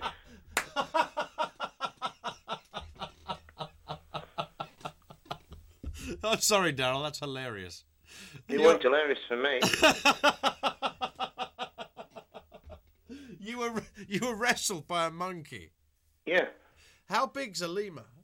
It's about a foot tall. I mean, I'm amazed by its strength. So it pulled you. Sorry about your arm. Pulled your arm out of its socket. Flung me over the fence into the moat. No way. I'm telling you. Really? What happened then? I won £50,000 compensation from the zoo. Well, I'm with him all the way until then, but it's the downbeat nature of the tale, isn't it? Yeah, Ian, not massively sympathetic. Should we squeeze in one more? Let's get one more then. This is this has become a bit of a Geordie catchphrase. This is Dance and Quinny working together when they got an emotional caller. William's in Tyneside. Hi, William. You're on TalkSport. Hello. Hello, William. Happy New Year to you. Hiya. What's your point, mate? Yeah. 2 points I'd like to make about Mickey. Mm-hmm. He played for Newcastle United, quite a few years ago. Yeah. And I didn't realise how good he was. Oh, you're missing him. You're missing him clearly, based on what you got now. God, he scored so many goals. You can understand it coming for the Newcastle fans now. Dark times for them, yeah. Yeah, it was Kyle who was flanked at the latrines by the whole of the Manchester City team. We'll find out about that. Yeah, soon. We will. We'll find out a little bit later on. Anyway, more clips, more from the listeners. Dance will be popping up a little bit later on. We've got a Steve Bruce Murder Mystery Christmas special. Andy Smart's going to join us. The listeners will get involved in the Fools panel. They can take on Motti. What a great life experience that will be when Motti joins us and Andy sticks around for the Fools panel when we try and guess the scores of some big games over the festive period. The Hawksby and Jacobs Daily Podcast from TalkSport. Christmas presents around the world. Good afternoon, Paul Hawksby, Andy Jacobs here on TalkSport. We're hearing from the listeners virtually around the world this afternoon, and we'll keep chatting to them right through until 4 o'clock. We're also checking in one or two friends of the show, and that must include, of course, that description. Oh, yes. Ball runner, comedy store player, Farnborough fan, cheese chaser, Creston runner. Film critic. Film critic. As he was during lockdown. Non-league football writer. It is, of course, Andy Smart. Good afternoon, Andy. Good afternoon, everyone. And how this time of year, you've often joined us at Christmas, Andy, because you go off and work with the people at Crisis, don't you? Yeah, I'm doing it again this year. It's all very different this year. We've got 3 hotels in London looking after about 600 guests, and I'll be spending a few nights down in South London at one of the hotels. We've got 200 guests in that one. And it's all going to be very different. There's going to be less volunteers, obviously, and so many precautions and things to sort of take on board, but we're going to do it. It's been going since the 21st, so we've got 2 weeks this year because it's in the hotels, and hopefully we'll find some homes for people while we're there. Yeah, it's you do. Yeah, go on. I was going to say it should kind of explain. I mean, the people, if they donate to Crisis, I gifted one to somebody a little bit earlier on today. Yeah. It's a brilliant thing. Just that just for a relatively inexpensive amount of money, so much can be done for the guys and girls when they come in during this festive period. You wouldn't believe the change from the guests when they come in on the first night and you see them, and there's sort of no eye contact or anything, and then over the course of the time that they're with us. We get them seen by doctors, they get TB checks, they get haircuts, they get new clothes. And after 3 or 4 days, they start talking to you and coming out of their shells, and then you hear their stories, which are always incredible stories of how they ended up on the street. And then by the time, we get to the end of the time they're with us, hopefully we've got, people put into flats or hostels, or we've got them off the streets. And that's the idea behind it, really. But the £28 for the Christmas meal is just such a. I know it's hard this year because no one's got any money, but if they have got anything spare, then it's a very good place to put it, because it really helps with the homeless situation, which is going to obviously be increased this year by the number of people who've lost their jobs and stuff. It's going to be a big year. And I think people will appreciate this even more, how your circumstances can change after this year, especially. How your circumstances can change just like that through no fault of your own in a situation you've got no control over. And I think people will appreciate, and if they have been able to put their lives back together again, I think they will appreciate just how this can happen to people and how they can find themselves on the street. It's going to be. I hope it's not as cold as this next week. Because I'm outside. I'm in charge of the smoking area outside for 10 hours. So wow, are you? Oh, for goodness' sake, you'll have some good conversations. Do you? You've given it up. Well, that's where everyone comes out to have a chat. Of course. All through the night, it's the busiest place. Nice one. So, that's true. So go along with Crisis. You've just put it into Google. It's very hard to find if you can afford. 28 £28, it goes an awful long way. So it really does. Fantastic. I've seen what it does for people's lives. It changes people's lives completely. So, now, of course, it's been tricky, Andy, for you, hasn't it? Work-wise, you're regular at the Comedy Store. It's a disaster, isn't it? It really is. Yeah, we had 5 gigs already all set up for November, and then that lockdown came in, and people are just going, well, we'll just wait till everyone's vaccinated now. So it's getting to the point. I really miss just being out on stage with the guys. Yeah, of course. I used to see them every Wednesday and Sunday, and now I see them very rarely on Zoom or you know, we have little FaceTime chats and stuff. But yeah, I miss them bad. It's not just the income; it's the kind of, it's the mental health aspect of it. I'm sure you know, it's the, what it brings to you, it's the buzz, it's the endorphin rush, and all that stuff that everybody's missing in that industry, I would imagine. It's been a hard year for all of us. Now, we're going to bring in a TalkSport listener who's got a bit of history with you, apparently. It's John. I'm fascinated by this. Yeah, John is an Arsenal fan. He's in Northern Ireland. Good afternoon, John. Good afternoon. John, lovely to talk to you. I'm looking at you in a football shirt there. What football shirt is it you're wearing? The football shirt I'm wearing is the Belfast Ravens, a women's team in Belfast, who my daughter plays for. Right. And I have to big her up and say that she was the Northern Ireland Women's Footballer of the Year last year. Wow. Fantastic. Congratulations to her. Wasn't there a great goal scored in women's football in Ireland or Northern Ireland? There was, wasn't there, John? There was. It was on the old, it was up for the FIFA award, wasn't it? The FIFA award, I think last year or the year before. Yeah. And Katie's the star striker for the Belfast Ravens. And I just want to embarrass her, you know, live and national. You wearing a hat? They're a startup team. They've only been going 3 years. Okay. They just introduced their second team this year, and unfortunately, you know, a disrupted season. But they're doing a lot of good work to advance the women's game in Northern Ireland. So brilliant. You know, well, look, we get a lot of, it could be that, I don't know, so Emma Hayes is listening. We could have some of the big wigs of the Irish Football of the Year. Could be tempted to come and play for Chelsea or Manchester City. We'll just put it out there. I'm an Arsenal fan. So could play. You might score against Arsenal. That would. Have Farnborough got a women's section? They haven't got a team. Yeah. No, we're cutting down everything at the moment. Farnborough, I don't think. He's cutting down on the men's players at the moment. That's true.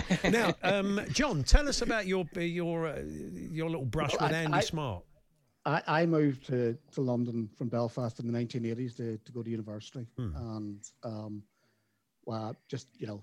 troubles were in full flight then, as it were, and I was keen to get out of Belfast because I'd been socialising at Queen's University for a couple of years, so I just wanted to get away. Anyway, I ended up sharing a flat with a fella called Brian Mulligan, who Andy will know. That laugh says so much. It does. Skin video. Yeah. He's in Skin Video with Steve Gribben. Steve. So, Brian would be, Skin Video were very big in the comedy circuit at that time, and there would be charity matches for various events, and so Andy has been doing charity work for decades now, and this particular one was for the Terence Higgins Trust, as I remember, at the Kennington Oval. In that one. One of the first AstroTurf pitches, I think, that I ever played on. And I always followed the mantra that, bring your boots. So I wasn't one of the celebrity 11, but I would always bring my boots. Just in case. In case. And I got on a remarkable amount of games, actually. I think you'd struggle to turn out for the Belfast Ravens, though, if you brought your boots. You're not fooling anybody there with that beard. I've tried, but they didn't help me. So you set Andy up, this particular day, drove down the wing, like in a Ferrari. And put one of the best crosses in it of my life, and Andy leapt like a salmon. Wow, really? It was the back of the net. Do you remember the goal, Andy? Yeah, it was the third goal of a hat trick. Yeah, and I scored the hat trick in 15 minutes. And I remember John came on for Harry Enfield, because Harry Enfield really wasn't a footballer.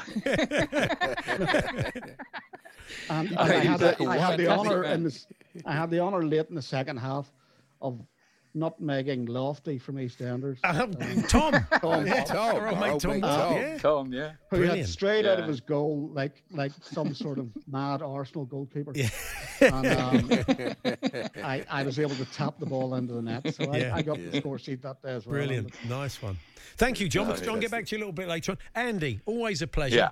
Lovely to talk to you. I hope all goes well at Crisis. You're going to stick around for the Fools Panel, aren't you? Of course you are. I am, yeah. You're our pro. I want to know. Well, now we know you scored a hat-trick. No. I want to know something. Andy's been doing this show for 20 years. Yeah. How has he never mentioned that he scored a hat-trick at the Oval? Yeah. I scored so many hat-tricks, Andy. So many goals.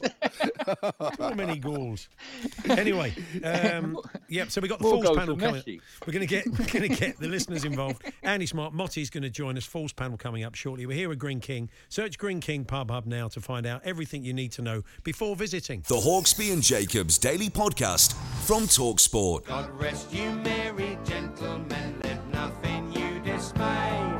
Remember Christ our Saviour was born on Christmas Day. A bit of Christmas, Chaz and Dave. It's Paul Hawksby and Andy Jacobs here on TalkSport. We have the listeners with us virtually this year. Sadly, we can't meet in person here in the studio as we do traditionally, but it does allow us to reach out around the globe, Andy, which we've not really been able to do before. Yeah, I'm a bit worried about Paul Hutchinson out there in San Diego. He started about 5 o'clock in the morning. It's now only 7 o'clock in the morning. We haven't even spoken to him. We're going to do it now. We're going to put that right. Where is Paul? Hiya, Paul. Morning, Paul. Look lovely. Yes. Yeah, so, thanks for getting up in the middle of the night on Christmas Eve. It is very good of you. So, what took you to? My pleasure. Yeah. What took you to San Diego, Paul? How long have you been there? I've been out here now for about 11 years. Right. I originally came out here. I married out here. Right. It's a great place to live. So it's a beautiful place. Yeah. I had one of the best lunches of my life in La Jolla, which is right in that area. So it's a really lovely place. And it's posh for me. Oh, is it? Yeah, it was quite posh, I have to admit. Well, you're a football podcaster, I gather. Me and my friend Rod, who is a huge TalkSport fan. We put together a podcast that kind of tries to engage the San Diego soccer community, and it's connected with a bar in San Diego called Bluefoot. Our podcast is called Footy from the Foot, and it's one of those pubs that opens super early for all of the games. So it opens like at 6 o'clock in the morning, and. Wow. Like the Arsenal, Villa, Wolves, Leicester, Man City supporters groups meet there to watch the games. Oh, nice one! Yeah, I thought Bluefoot was some sort of condition. I didn't really realise it was a bar. I think it is. You're lucky. You've just got Landon Donovan's teams playing in San Diego now as well. Have you gone to see any games? We've only been able to see one game. Oh, because of course. Before all lockdown happened. There's been some kind of virus about, I understand. I've just suddenly remembered. Yeah. Yeah. I just want to ask you. Yeah, it's... Sorry. No, I was going to ask you, sorry, there's a team that you follow in Xolos, is it? In Tijuana. And... Yeah, when you go and see them, do you travel by taxi? I've got to get that one in. Thank you very much. Sorry, Andy's just completely destroyed what was a conversation to get a weak Herb Albert gag in there. But it wouldn't be him otherwise, would it?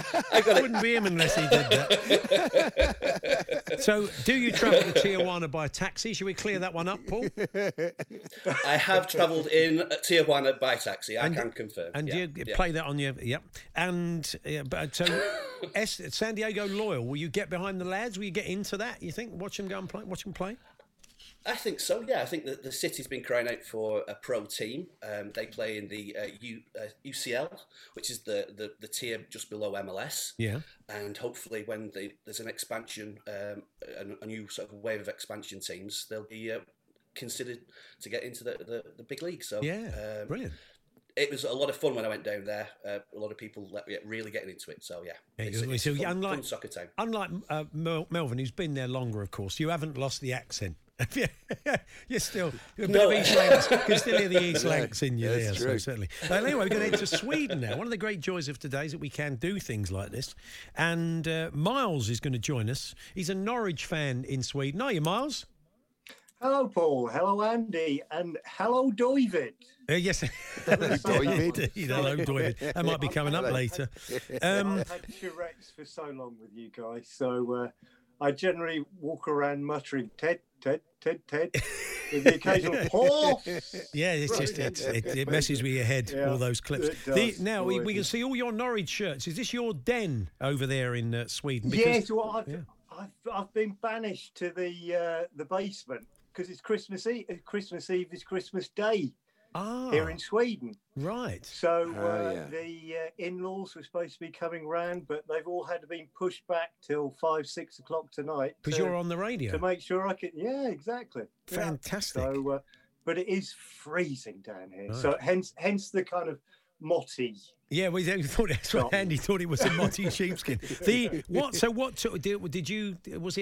marriage that took you there, Miles? Was it much like it was, Paul? Yeah, it was for the love of a great Swedish lass. Yeah, wow. Yeah, same as all the British blokes over here. Yeah, all fell in love with the Swede and We're going to be in Norway shortly. So I suppose that part of the world, it must be, I mean, proper Christmassy. It must feel when you're there.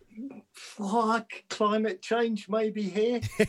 When we moved, it used to be very snowy, but now it's just wet, miserable, a bit like England, really. Oh, dear, oh, blimey. Yeah, now Miles has said, in his bio, Miles said that he used to be on the show lots of times when we took callers. Yeah. And when was that? Oh, crikey.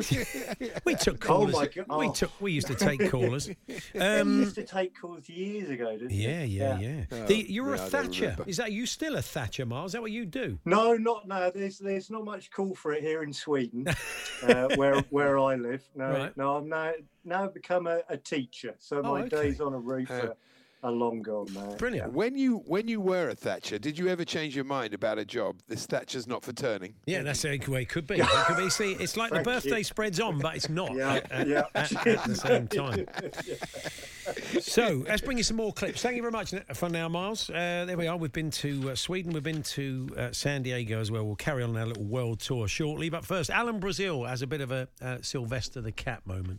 Russell, question 2. Which ocean goes to the deepest depth?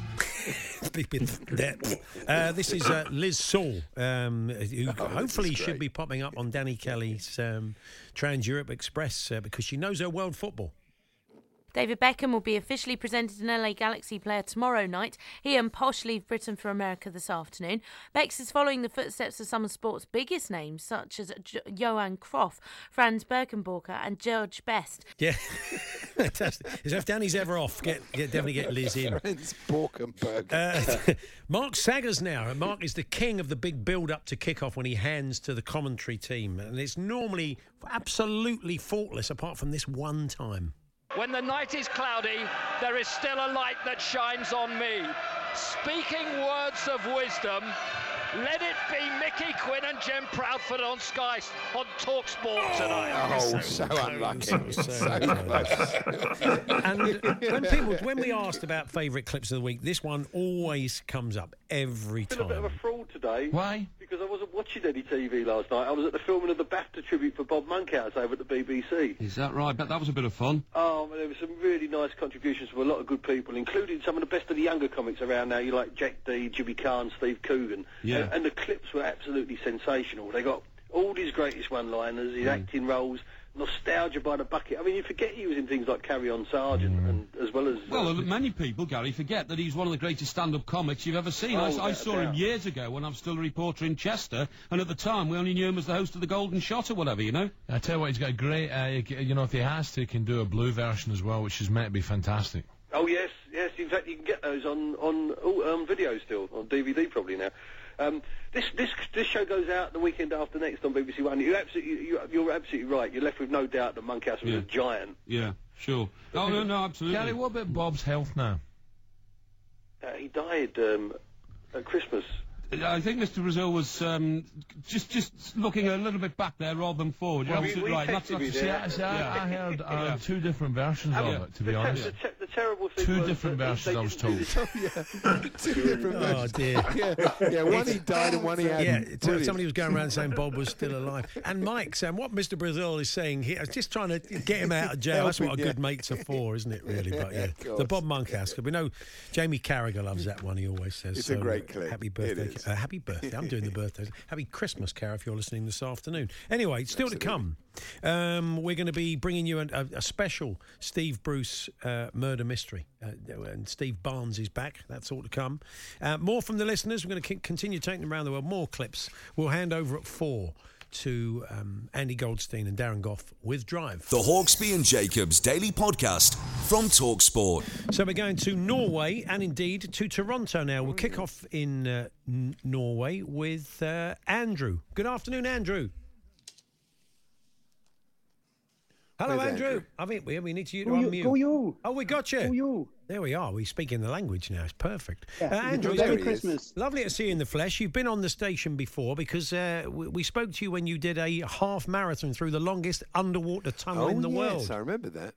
That's right, yeah. That was last November, so just over a year ago. Yeah. So, and you I haven't been able to manage to do many more because most of the races this year were cancelled. No, obviously. Understandably. And you do contribute a lot. You often get in touch with us on various subjects, so we do appreciate that. And we do all the listeners who kind of help make it happen, so we do appreciate that. So what, you're an Englishman abroad, so what took you to Stavanger? The same as everybody else, really. My wife is from Norway, so yeah, marriage. And how long have you been there? 10 years next year, so wow. Yeah, soon 10 years. Yeah. I like a man with a bow tie, though. Do you? Yeah, look at that. Is that a big tremendous Norwegian thing for Christmas Day, or is that just an effort you've made for us? Well, it's we were about to sit down for our Christmas dinner in about 20 minutes, so what makes an effort and gets stressed up over it? So I thought I'd put on the Norwegian bow tie for you guys. Very nice, yeah. What's a typical Norwegian Christmas dinner? What would you be having? Today we're in this part of Norway. It varies around the country, but here we're having steamed cured lamb. So it's lamb that's been cured for a few months, and now today it's been steaming all day. So it's directly translated as meat sticks. There's quite a few people who've been steaming all day, I think. Really, Andy's great, isn't he? Don't invite Andy for Christmas. He said, "God, that sounds dreadful." So enjoy. Yeah, Andrew said he wanted to talk Norwegian football. I thought, boy, you're on the wrong show. So you can give us a bit of Norwegian if you like. Even a happy Christmas would be nice. What are we going to get from you? Merry Christmas is god jul, skål. Cheers. Oh, yeah, I know that one. Oh, it's skull, yeah. Tremendous. So thank you, Andrew. Let's head to Toronto. And all of us predicting Manchester United beating Leicester wouldn't have gone down well with Jeremy over in Toronto. Good afternoon, Jeremy. Good afternoon, Paul. Good afternoon, Andy. Good afternoon, everyone. Jeremy. Yeah, there were waves going in there. Beautiful. If it wasn't for our home form, if we were playing at Old Trafford, I'd be much happier. Yeah. Because, as I say, how can you lose to, with all due respect to Fulham and Aston Villa and West Ham, how can you lose, But there you go. Well, some teams have a way of playing, as I know, that sort of suits being away from home. I think that's the key, really. But again, let's ask you, what took you from Leicester to Toronto, Jeremy? Well, I've been here since 1974, wow. So I just wanted to leave home. So my parents paid for my ticket to go and see my sister who lived here. Right. And then I got here and I noticed it was a one-way ticket. So just had to. So I stayed, right? I stayed. Yeah. I married a Scottish woman, a Canadian, and fortunately, she passed away a few years ago. Oh, wow. So now I am involved with a lovely you've had quite Canadian a tough lady. Time, haven't you? Yeah, you've had quite a tough year. Well, you were telling us, yeah. Not compared. Well, this year's been pretty good, actually. Thank you. So okay. So now, I've got family in Toronto as well. Yeah, you have family. Oh, I see. Okay, I know you've been over here a few times. Yes, yeah, we used to curl, but of course this year the club's been closed, like everything else. Are you on the stone or on the brush, Jeremy? Or have you got to master both skills? Well, you see, I dated up my girlfriend to Skip, so I'm either lead or second. And, I'm not good at tactics and that sort of stuff. So I'm just the brute force. Oh, it's a good game, though. And we're good at it as well, of course, aren't we? I did win the mixed championship twice. Oh, nice one. Fantastic. Well, the second time I beat my wife. All right. That was not a good... You should never beat your wife, but certainly not when you play a sport with her. Right? You've got to go home afterwards and pick Paul, up the look things. At this. Look, Andy's got his broom. He's ready to come. If you need another player, Andy is just showing us his old. That looks like it's been used. Rona Cameron autograph. One, yeah, autograph. Wonder if she's ever autographed a broom, Rona Cameron. Somebody's seen her in Robert Dias or whatever. Anyway, thank you for now, Jeremy. Let's bring you a couple more clips. This was Tony Cascarino and Andy Goldstein, and they were joined by a TalkSport listener. Let's speak to Eddie. He's a Liverpool fan. Eddie, good evening. Hey, good evening, guys. Very good to be talking to Tony Cass. Yes, legend. Well, I'm an ex-Irish Pat, an Irish expat, should I say, here in California. Are you Pat? I'd like to think his name was Pat, but it probably wasn't Pat. Now, a number of people have struggled with the name of the great Swedish footballer, but Lisa O'Sullivan, we think, cornered the market in it.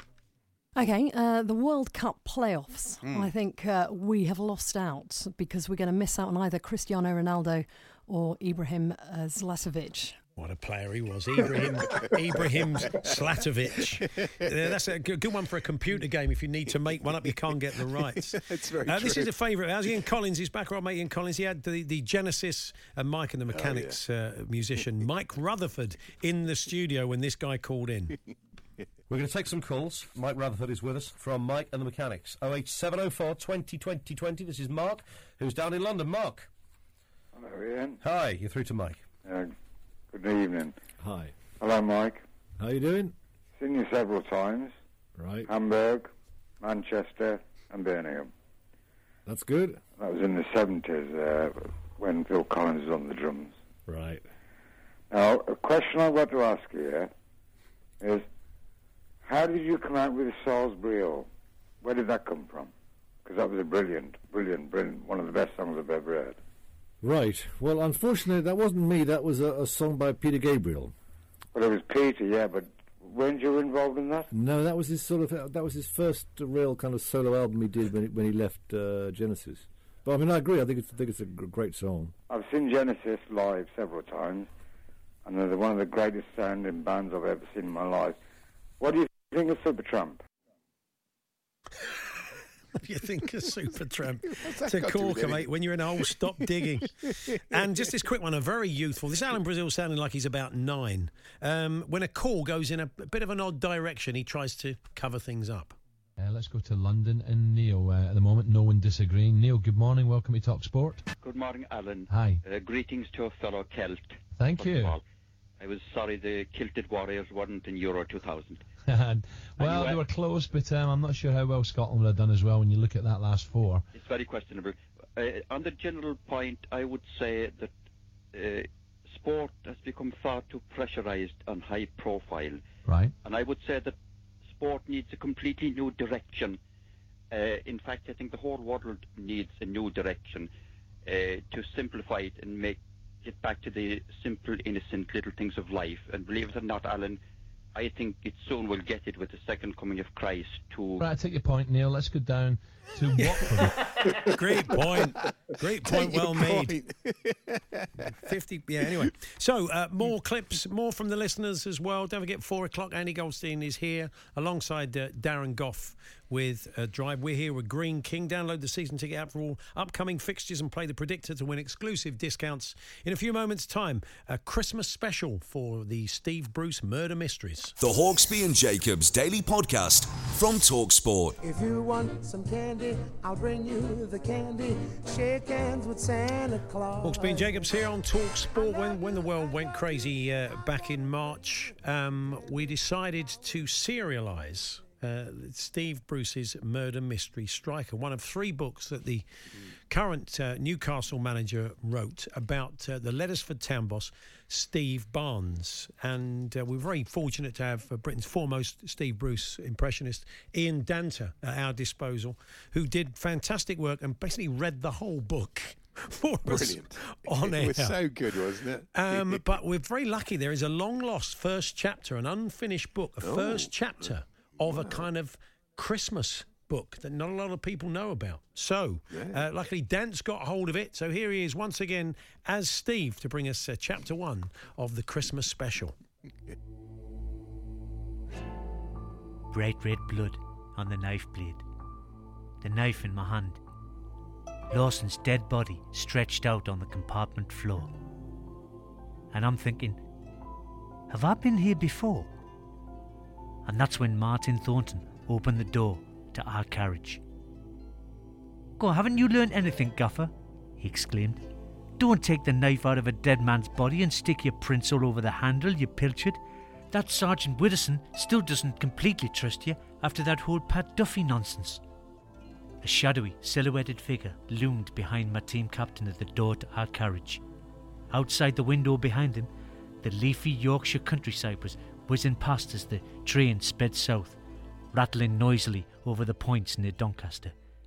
It was taking my team, the mighty Lettersford Town, to London for a third-round banana-skin FA Cup tie. I could probably spend the next 5 pages detailing how I won 3 FA Cups as a player myself with Mulcaster United in the 90s, but, you know, it'd be a bit obvious who I was really referring to. And I get easily sidetracked when writing, so much so that entire episodes of my audiobooks could air on Hawksby and Jacobs without a single bit of plot development.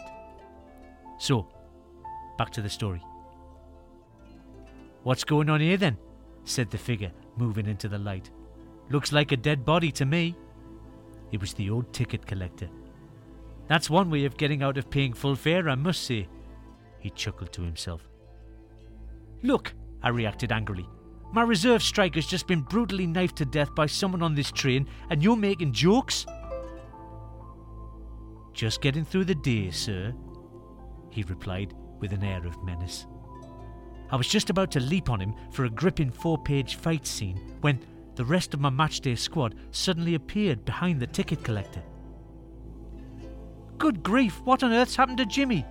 shouted Andy Niekirk, my young striker. "And why am I simply shouting good grief instead of effing and jeffing every other word like most footballers?" "Well, this book won't sell otherwise," I retorted. "Just like I can never sell you, you useless lump of..." "Gaffer, this is getting us nowhere," said Martin Thornton quickly. "Unlike your Jaguar, which can reach a top speed of 120 miles an hour while still maintaining good ride comfort and 35 miles per gallon into the bargain," he went on. I knew there was a reason why I'd made him captain. "You're right there, Martin," I said to my skipper as I rose to my feet to draw level with the gaze of my entire squad. And the ticket collector, whose name badge read Terry Carberry. Don't know why that's important, but I've written it down for you to remember. "As you all know," I announced, "we left Lettersford at 09:41 this morning, and aside from the driver and this old ticket collector, we are the only passengers on board. So one of us is responsible for the cold-blooded murder of Jimmy Lawson here. And I will find out who the culprit is before this high-speed train gets us to Brisbane Road. Yes, I will solve this murder on the Leyton Orient Express." There we are. You'd want to. It was for the Steve Barnes completist. That a lot of references you would have picked up. I would think. Dance joins us briefly now. Hiya, Dance. Hello, Paul. Hi, Andy. Did you enjoy that? We did. Yeah. I mean, you basically so you got brilliant. Say by osmosis, you've soaked up the Steve Bruce style because you wrote that for us, and it's just him. I mean, it's uncanny. You should be writing books for him. He's busy at Newcastle, keeping them up. You should keep writing the books for him. It is slightly worrying that I appear to have inhabited him that deeply in the space of a little 2.5-minute excerpt. Yeah. Have you come across Steve yet in a press conference? No, not at all. I haven't seen. The last time I saw Steve, I went up to do a Newcastle game, and me and an old colleague from the BBC were in the radio room, and he just walked in and said, "Oh, nice to see the old people have still got jobs," and that was the last time I've seen him. So I mean, you've made me aware, Paul, that he was aware of our work during lockdown, and he enjoyed it. He did. So maybe Steve, if you're listening, the offer's open. If you want this ghost written, you can hear. You know, there's clearly a plot device to be twisted here and there in this new idea, murder on the Leyton Orient Express.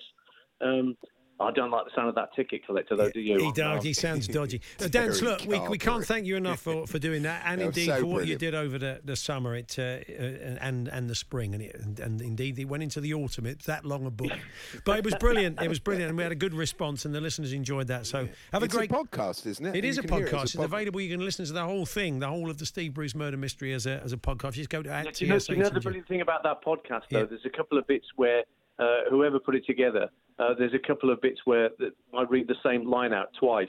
Oh, right. A bit of deja vu going on at occasional points in the book. Not quite overlapping. But look, it was an absolute pleasure doing it for you, fellas. Nice, absolute pleasure. Brilliant. Have a great Christmas, Dan. All the best. Thanks, Dan. And you, gentlemen, look after yourselves. There we are, Ian Danter, who brought Steve Bruce's murder mystery to life. 3 Steve Bruce books out there, but they're not cheap. Let's say hello to the people we only briefly spoke to in the Falls panel. Matthew's going to rejoin us. Hi, Matthew. Is he on mute? Is Matthew on mute? Is he all good? Hello, Matthew. Can you hear us? Oh, no. We'll come back to Matthew in a minute. What about Neil? We haven't spoken to Neil. Well, no, don't mess with the system, Andy. Oh, all right. Let's have a chat with Mike. Where's Mike? Hello. Hello, Mike. Where are you gone? I can't. Oh, there he is. He's up the top there. That's right, Mike. So, there he is. Stockport County is your team. It is, despite living in North Yorkshire. I was born in Stockport. Right. But we moved over the other side when I was very young, but I still support them. The producer's telling me you got gubbed 4-0 by Hartlepool. Is that right, recently? We did, although fortunately on, I think it was Tuesday night this week, I didn't realise it was a 6:00 kick-off. Oh. So I tuned in about 7:45, and I kind of put myself out of misery from the word go. Oh. But no, we had 2 players sent off at Hartlepool, which did kind of our producer, though, Mike, is a Torquay fan, and he said, you'll have to settle for runners-up in the National League. It's great. You're trash-talking the listeners from behind the glass. Brilliant. It's disgusting, really. You think Torquay are going to win it, Mike? Well, because of the FA Cup run and various COVID situations, we've got about half a season in hand. Mm. As it were, we've only played about 10 games all season. It's incredible. Okay. I think there's one team in the table we've got 7 matches in hand. Oh, blimey! It's ridiculous. It's strange. I mean, we've had games postponed literally on the afternoon of kickoff. Yeah. We've had games postponed because of cup ties. Producer's not buying the excuses, Mike. He's telling me he said the Torquay fraternity have spoken. Let's have a quick word with Matthew. Matthew, we got you now. No, we haven't still got Matthew. We're going to try and get him back every time we try. Okay. Let's have a chat with Lee. Lee, the Manchester United fan. We only spoke to him in the Falls. But there he is, the man with the magic glasses. Hello, Lee. Well, first up, I'm not a Man United fan. Oh, I thought you were. Is that your brother? Oh, Chelsea. Oh, I do apologise. So I've lost the list, Yeah. It says it. I'm working off my notes, I'm afraid, Lee, and it says Stuart and Lee, not Stuart Lee, Man United fans. But then when I read down into the biog, I see you're a big Chelsea fan. I do apologise. I'll wash my mouth out. Yeah, I do apologise. Big mistake. Yeah. So I'll be leaving the meeting after this chat. He's not going to be listening anymore. And have we got Matthew? Hello. Hey. He's finally we're here. Good afternoon, one and all. Yeah, you're going to be. You got engaged this year. You're getting married. Your fiance said yes, but you're not spending Christmas with her. Is this a sort of bubble situation? Yeah, well, basically, I'm from Yorkshire. My partner's from Cheshire. So we got engaged right at the start of lockdown, which it's amazing what you do to entertain yourself when there's no live sport. So she is over in Cheshire, and usually we'd meet after Christmas, between Christmas and the New Year. But like many, it won't be happening this year. Now, I noticed that you said in your notes that Doncaster were underrepresented, but didn't we interview the old chairman, George Reynolds? Wasn't that him? No, that's Darlington, Andy. Darlington. Oh, that was Darlington. Oh, sorry, bad Andy, luck. Andy's starting his new non-league show in the new... What league are Doncaster and Andy? Could you tell us? Have a guess. League 2. That's a bit much, isn't it? They're flying high in League 1. Oh, they are. Well, there you go. Sorry, I don't do amateur dramatics. Yeah, of course he doesn't. And you're a big fan of the Bordeaux Tapestry clip that we played earlier on, Matthew, yeah? Yeah, we're going to a wedding in Bordeaux next year. And every time my partner mentions it, I just repeat, Bordeaux, like the tapestry, and it's wearing quite thin, I think. So get it in the speech. Beautiful place. We went there, didn't we? Yeah, Paul, we were there for the 2016. Yeah, it was cracking. Really, I'd like to go back. It was really nice. Oh, what a lovely place to get married. There's some beautiful sort of churches and a cathedral there and everything. So lovely. Well, enjoy, Matthew. Thank you. Thanks, they're squeezing a couple of clips. This is a Goffey's up soon. This is our favourite Goffey clip. It's a competition on Drive. We have a winner, don't we, Goffey? Yes, we have. Darren's our winner. Congratulations, Darren. You've just won a break to Turkey for you and a mate from Gatwick. What if you haven't got a mate from Gatwick? Can't go. A quick one then with Mike Parry. He draws Andy Townsend into his weird world. The one I find odd is when you go into these little shops, and they're just corner shops, they've got a machine there saying, get money out of here. And they never work anyway. Well, even if they do, I'm a bit suspicious that there's a little, there's not a man in there. And as soon as you push your card in, he takes a note of your number and then pushes it out again. And you get a few quid. I mean, they're very odd machines, those. Well, they are.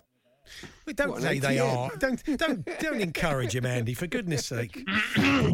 And anyway, we will bring you one more quick one. This is a kind of the Frost Nixon of TalkSport. We look back on it as one of the most... It was a seminal interview on TalkSport in the history of the station. It's The Moose with Carlos Tevez.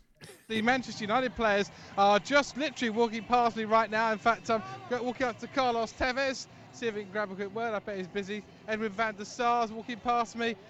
Carlos, good luck this afternoon. Thank you. Carlos Tevez saying thank you to me, wishing him luck.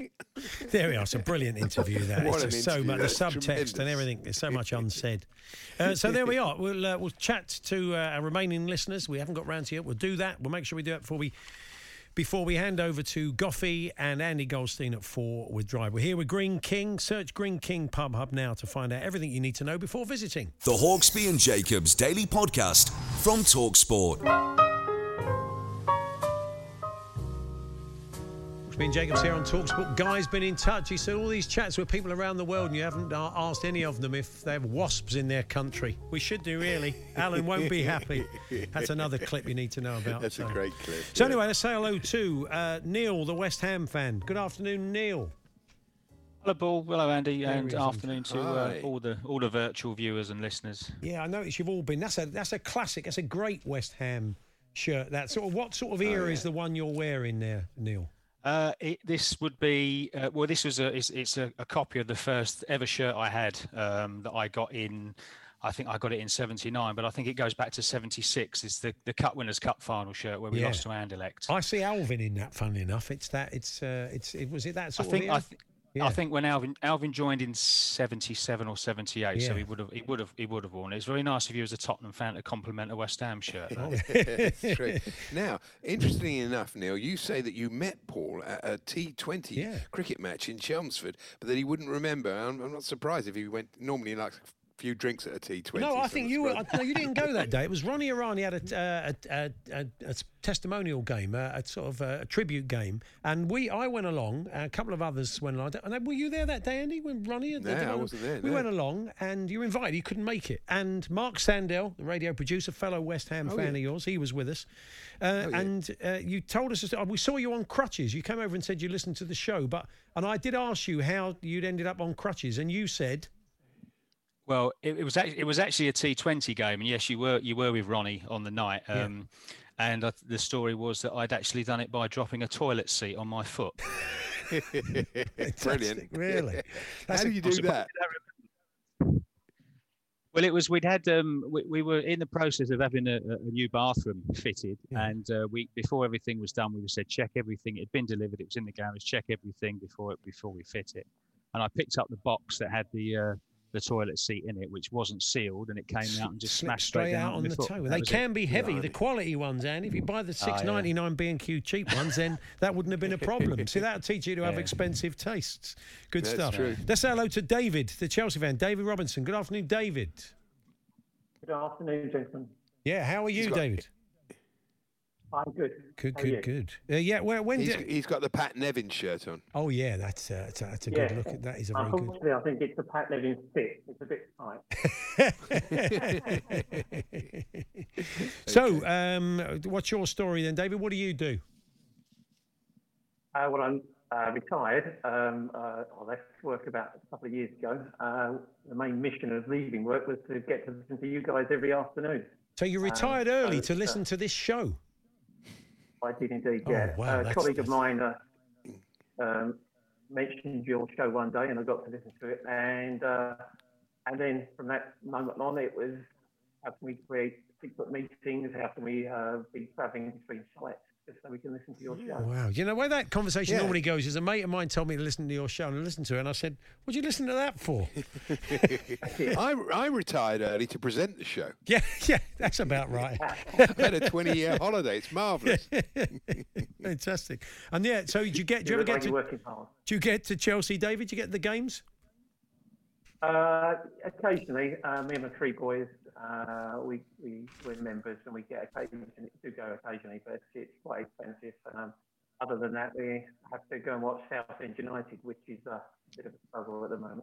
Yeah, nice one. Well, look, we should end with Cowpack Chris because you get a mention every. No one, any TalkSport listeners, Chris, get a mention on the show every Friday and a special shout out. So I mean, I think it was what you just can't. Well, me, I used to say TalkSport listeners at home in the car, leave a gap for people to guess the Falls panel score so they could play along.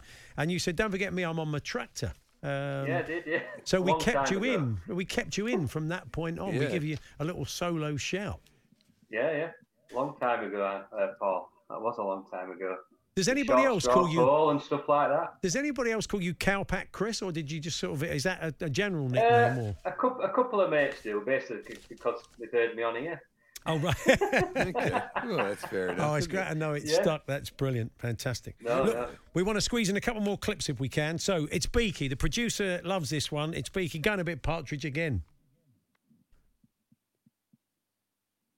He could have played for four countries altogether. Here's Krasic from the right-hand side, clips it back, Zigic with the header down, great chance, it's there! It's been belted home by Milan Jovanovic, and Serbia, just after Germany had been reduced to 10 men, have taken the lead here. Sensational, he's fallen down the moat. There we are.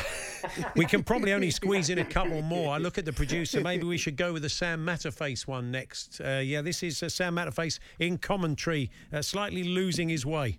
Agbon Lahore is counter-attacking at the other end. He's found Weimann, whose shot is about as weak as a glass of orange squash, which is 52 parts water and half a part squash. Brilliantly timed by Sam, even if he didn't mean it. And finally, let's give you Geoffrey Boycott. You know what's coming, right? David Lloyd I have on the phone. David, there we are. That's it. On the phone. So there we are. I think our work here is done. We should thank our excellent production team led by John and Jamie. Boys, you've little gifts for you. Have joined us in the Borough 7 Racing Club. So you are now proud. I haven't quite got round to doing John's yet. Oh, you haven't?